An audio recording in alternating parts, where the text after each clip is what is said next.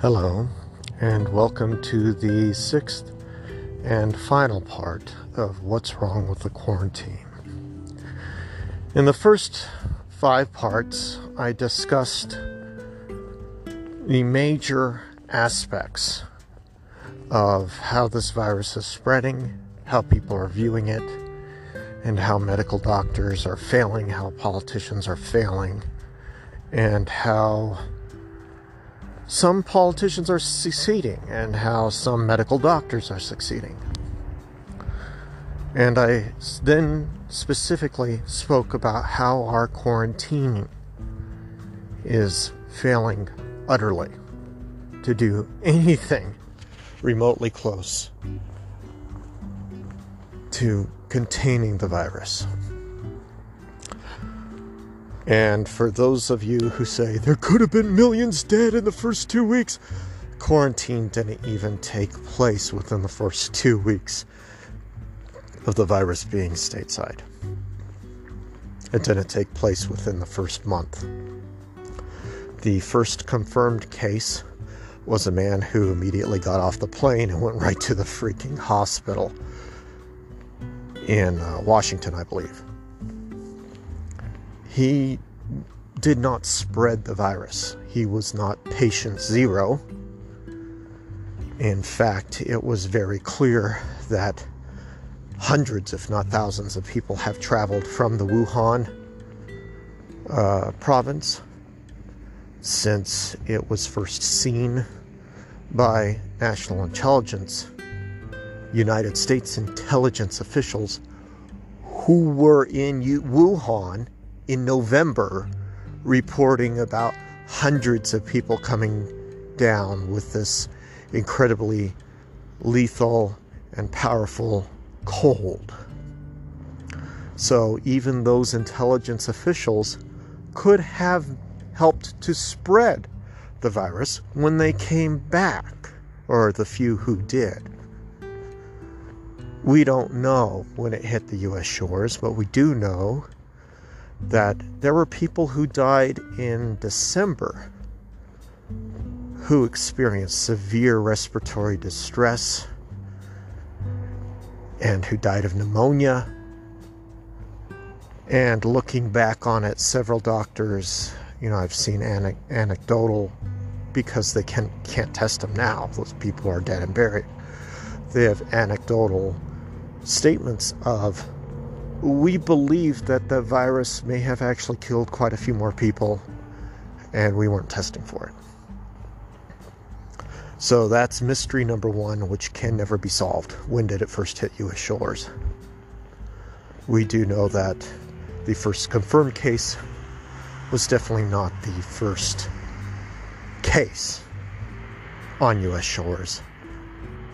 Just that by the very nature that we weren't testing for it. So, that's the first major hurdle that people need to wrap their minds around.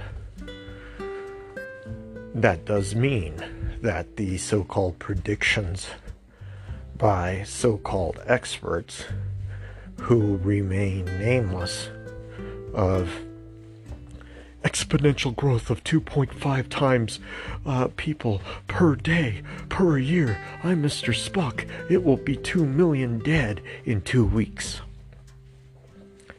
That's a load of bullshit. I stop myself.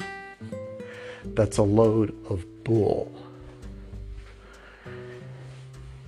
And like I said earlier, it might be a little bit difficult to withhold some swearing, but I stop myself. So, there is no confirmation on that. Not even the Black Plague spread like that. And to my knowledge, cholera, I can't think of a cholera case that spread like that. And when we're talking about lethality or mortality rates, I mean, Black Plague and cholera would uh, definitely at the top. It would take at least three or four weeks for unchecked plague and cholera to take out that many people on that level. And COVID 19 isn't exactly on that level. In fact, the B Victoria strain, which is highly resistant to the flu shot and is actually what was scaring the CDC. If you look at the reports from 2018 and early, or well, September and uh, through October of 2020, or 2019, I'm sorry, on through the flu season of 2020, the CDC was absolutely focusing on mm-hmm. that. So, the flu is a real fear, and even that didn't manage to kill 2 million people in the first two weeks. Keep in mind, the flu spreads in the same manner as COVID 19. And that means you can protect yourself in the same manner as with COVID 19. So, all the foundation is laid for why and how everybody screwed up. And the foundation is laid for how and why there are so many cases, both of people who are dying and thousands more who have it but aren't dying, including thousands who have it and are either asymptomatic or close to asymptomatic, so close that they think that they just have allergies. And believe me, I worry every day that I might be an asymptomatic carrier, but then I think, eh, probably not. If I were, how would I tell the tests are not ready yet? So, we also talked about the failure of politicians to prepare for the lockdown before initiating the lockdown, and the failure of these self congratulating doctors who think, well, well, I'm I'm doing my job. I'm I'm handling a quarantine just like the famous doctors in the 1800s. And no, you're not. So, how do we operate a quarantine that's successful? This is how large scale implementation of small scale quarantine. There are any number of ways to describe this. For people who love sci fi, you can describe it as airlock systems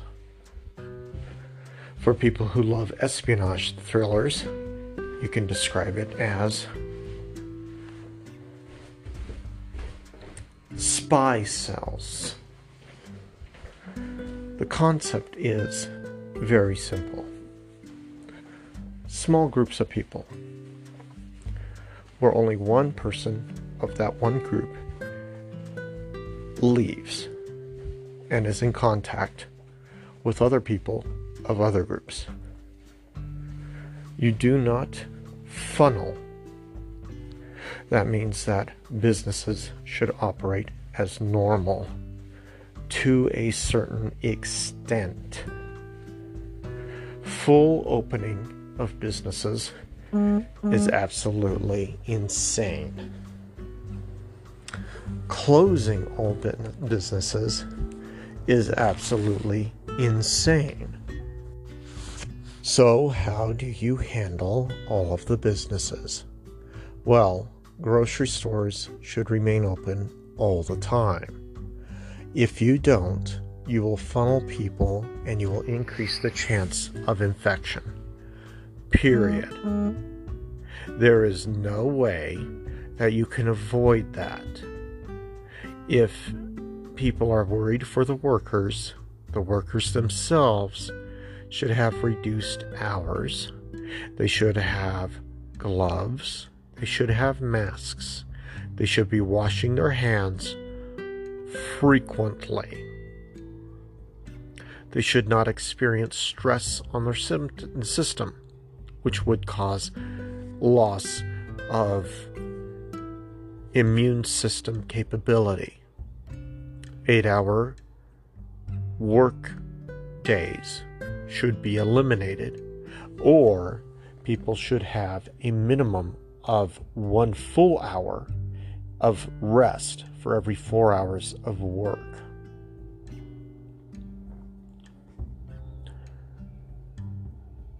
That's a biggie.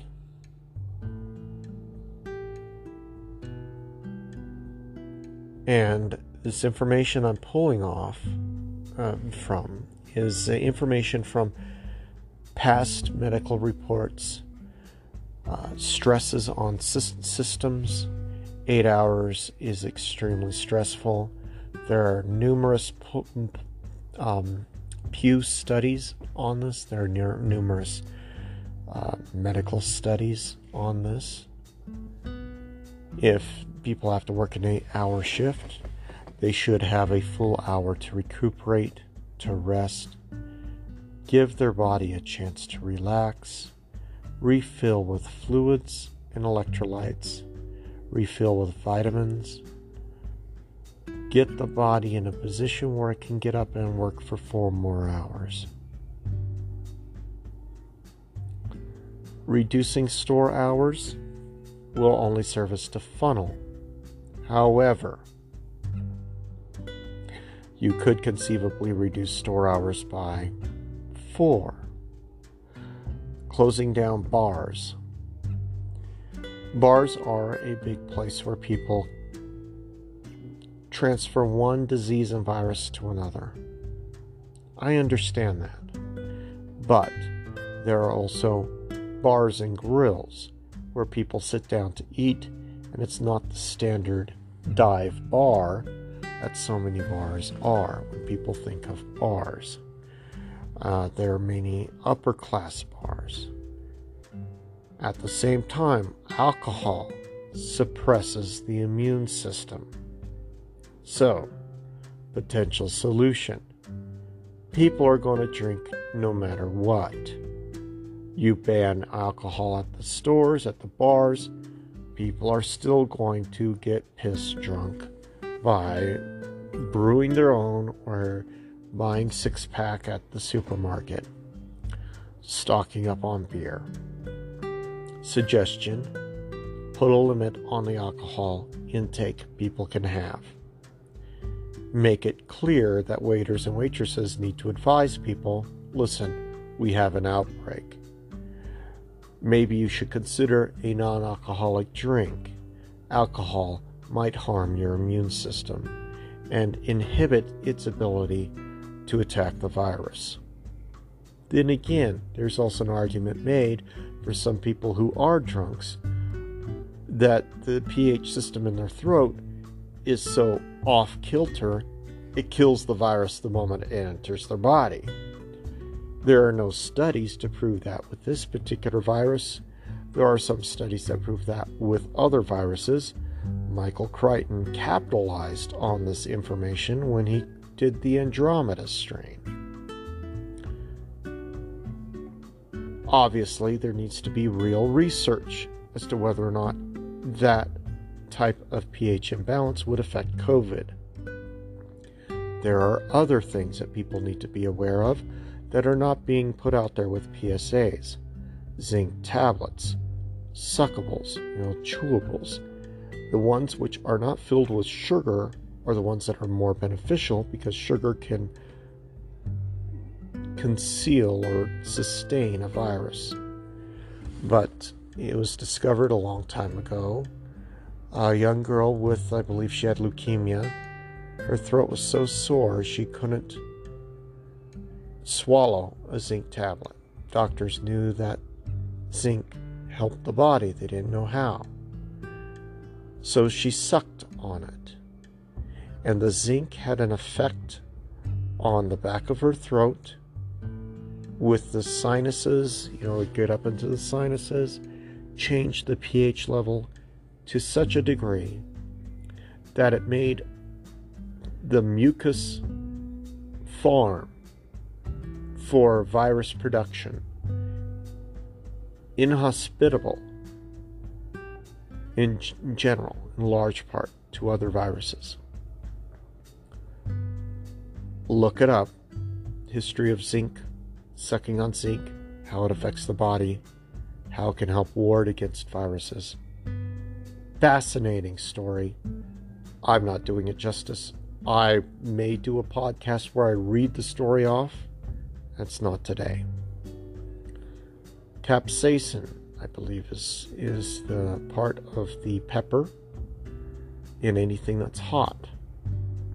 Increases, dramatically increases, blood flow through the capillaries and other parts of the body. Plus, it alters the pH. Plus, peppers are high in vitamin content. Salsa, vitamin D from onions, vitamin C from um, tomatoes and peppers, capsaicin. Get the hot kind. Spoonful can help uh, make that back of your throat inhospitable. These are not cure alls, they are not miracle drugs. They are tools that assist people. Sunlight creates vitamin D in your body. Freaking amazing. Hot tea. Some tea also has its own pH altering abilities. Tea is also diuretic. You go to the bathroom quite a bit uh, quite a bit more often. When you go to the bathroom, you also expel bad elements of your body. And that means that you could expel actual parts of viruses or whatever, that you get the exchange of fluids. There's a reason why IV drips for saline are given to people in hospitals. It helps process water through your body. Fluids are a big part of what help keep you healthy in so many ways that I'm not even going to begin to try to explain it because I know I would insult somebody out there who knows far more about the positive effects of fluid on your body. Why you drink orange juice, why you eat soup when you're sick, why you try and ward off ailments. All of these things, all of them, contribute greatly, exponentially to your positive health. And I have not seen one single doctor give any suggestions about these things other than wear a mask, but it might re- not really protect you. Same thing with gloves if you don't know how to use them properly. What the heck kind of position is that?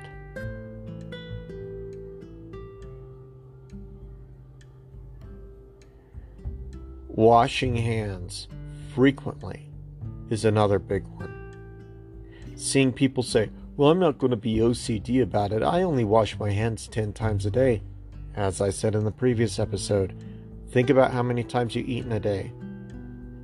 Right, think about how many times you go to the bathroom in a day.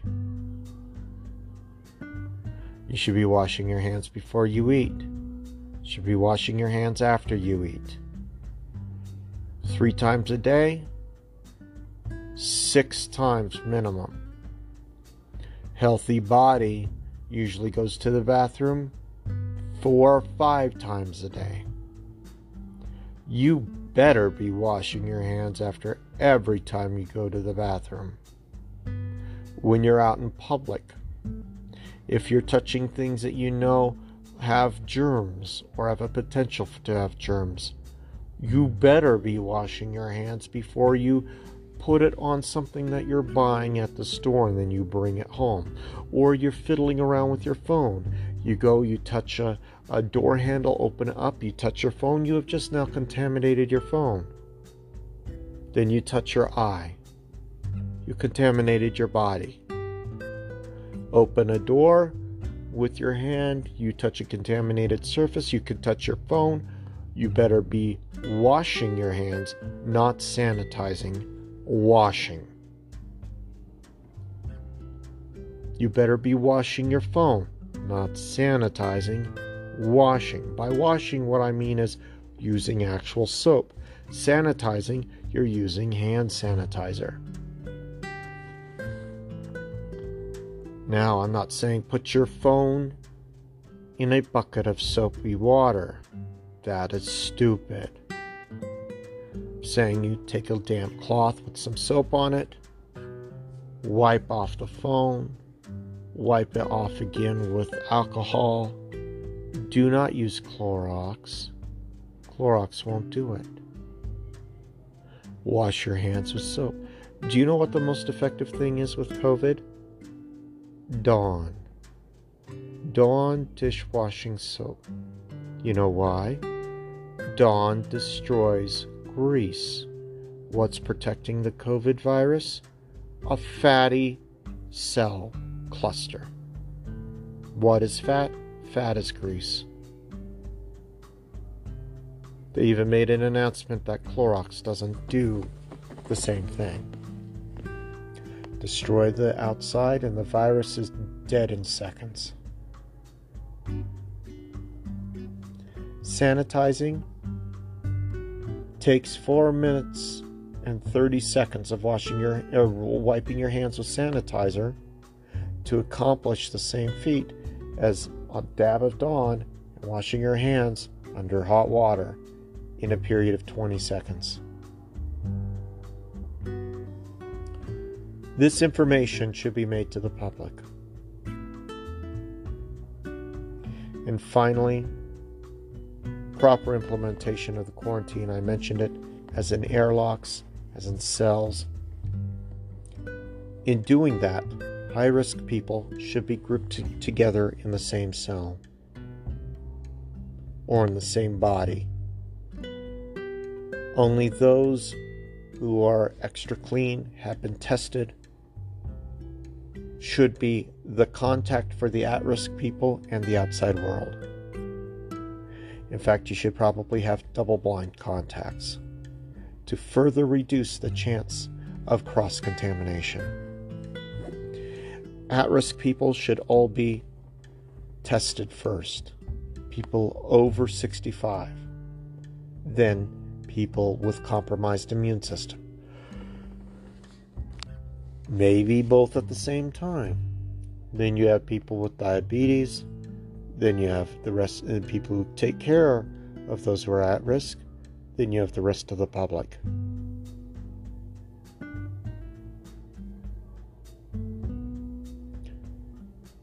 The fact that 8 out of 10 residents at nursing homes, even in quarantine states, are found to be infected with the virus or have been directly exposed is 100% proof the quarantine is not working. And that is 100% proof that these doctors who said 2 million dead in two weeks are not reading or processing their, mm-hmm. their um, statistics properly. And that in turn proves that the quarantine is a complete and total failure. The numbers do not match.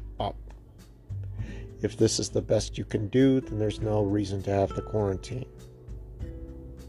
The idea that some of these doctors are saying, well, you could be in quarantine for two years, is a power trip by these doctors. I'm sure they mean well, but they have about as much brains as a penny.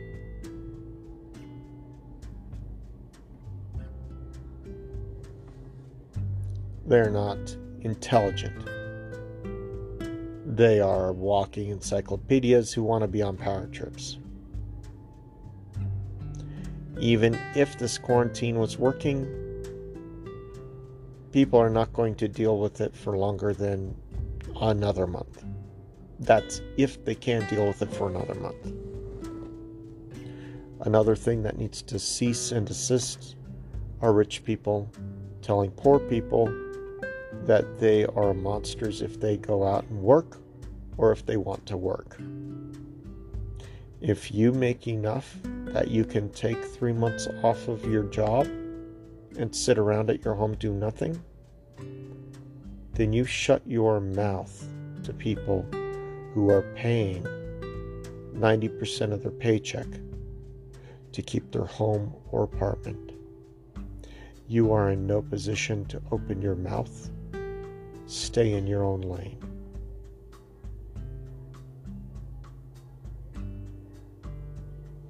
Now, I'm sorry that I've been exceptionally harsh there. But out of all of the people that I know who fit into that category, that I have told, okay, then go ahead and pay my bills, zero are actually paying my bills. One did respond when I said, listen, this is the fact that people who are making even 19,000 or less a year are living with. These are the facts. My favorite EMH, a wonderful person,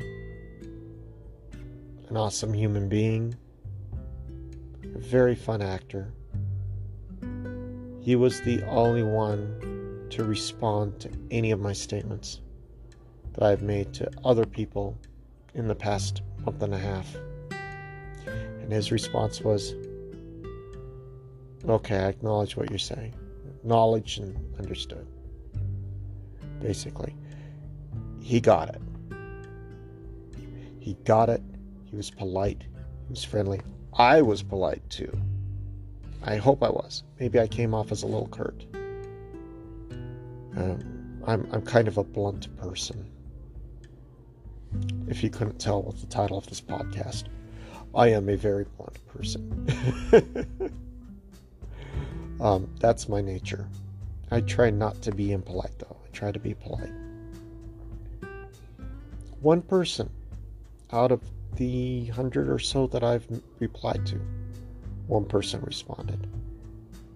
And he understood what I was saying. And he realized this isn't an easy deal.